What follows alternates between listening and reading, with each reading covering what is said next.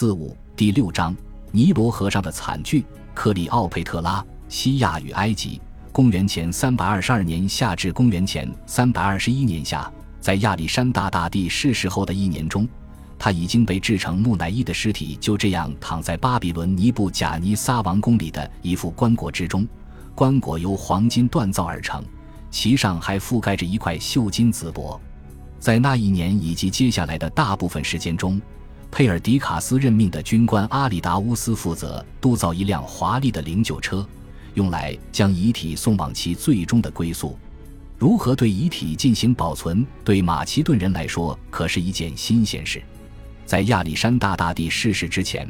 唯有赫菲斯提翁的遗体经过了防腐处理，但那也只是做了简单的处理。为的是在精心准备火葬所需的柴堆的同时，防止遗体迅速腐坏。亚历山大大帝的情况与之完全不同。数周过去了，数月过去了，然后一年就这么过去了。这父父子棺椁似乎就这样成了宫殿楼宇间一个诡异的固定存在物，让来往之人或感到慰藉，或感到恐惧。棺椁里似乎躺着一位神，但神器理应寓居地下或摇栖云端。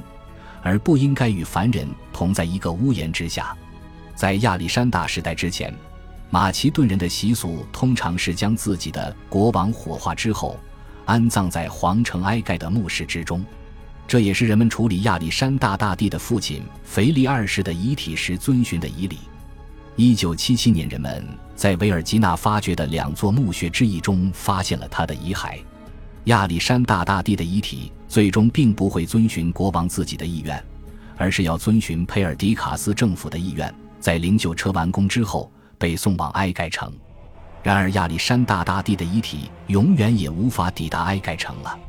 埃及总督托勒密正在为他的遗体安排一座不一样的百年之所，即使当时那台精美的灵柩车并未完工。这些安排到目前为止还都是秘密。并且一直会保密到其付诸实践的那一刻，因为任何的蛛丝马迹都可能会被报告给四面楚歌的巴比伦政府首脑佩尔迪卡斯，并且招致严重的后果。一，克里奥佩特拉。当亚历山大大帝的妹妹克里奥佩特拉从马其顿赶往萨迪斯的时候，她的脑海中浮现的并不是葬礼，而是一场婚礼，是他自己的婚礼。他和他的母亲奥林匹亚斯已经在一次姻亲安排中失败了，他们选择了新郎列昂纳托斯在战斗中阵亡。现在，这两位王室女性，他们也是亚历山大大帝最为亲密的家人，打算再做尝试。这一次，克里奥佩特拉并不打算把潜在的如意郎君引诱到欧洲来，而是自己动身前往亚历山大大帝将领云集的亚洲。他的家族命运完全取决于他是否能够俘获其中一人的真心，而此事越早越好，因为他们的死敌安提帕特现在正迅速垄断阴茎的市场。身处欧洲的克拉特鲁斯已经与安提帕特的长女菲拉成婚了，而托勒密则在埃及等候安提帕特妖女欧律狄克的到来。就连这些人中势力最强的佩尔迪卡斯都已经和尼卡亚有了婚约。安提帕特在三大洲都收获了女婿，从而让他的老对手奥林匹亚斯陷入致命的孤立境地。不过，奥林匹亚斯和他的女儿仍然掌握着婚姻政治的王牌王室血统。与安提帕特的女儿不同，现年三十出头的克里奥佩特拉可以诞下一位合法的王位继承人，而且作为亚历山大大帝唯一的亲妹妹，她自己与王座的距离可谓近在咫尺。在与克里奥佩特拉成婚之后，任何新郎都可以跃升为王室成员，甚至可以直接问鼎王座。此前从未有人通过姻亲获得马其顿的王权，但以前也从来没有过双王共治，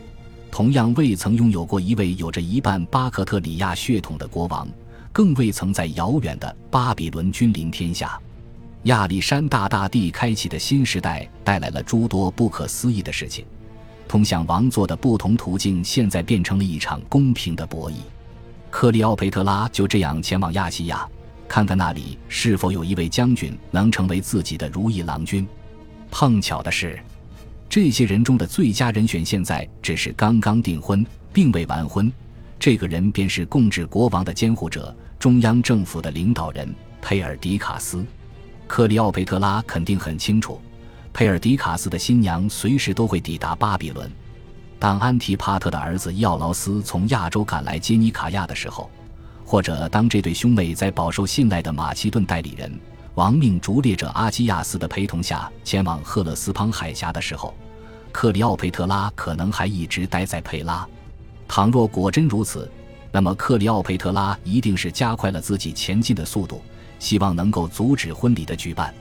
他要么是秘密的离开了佩拉，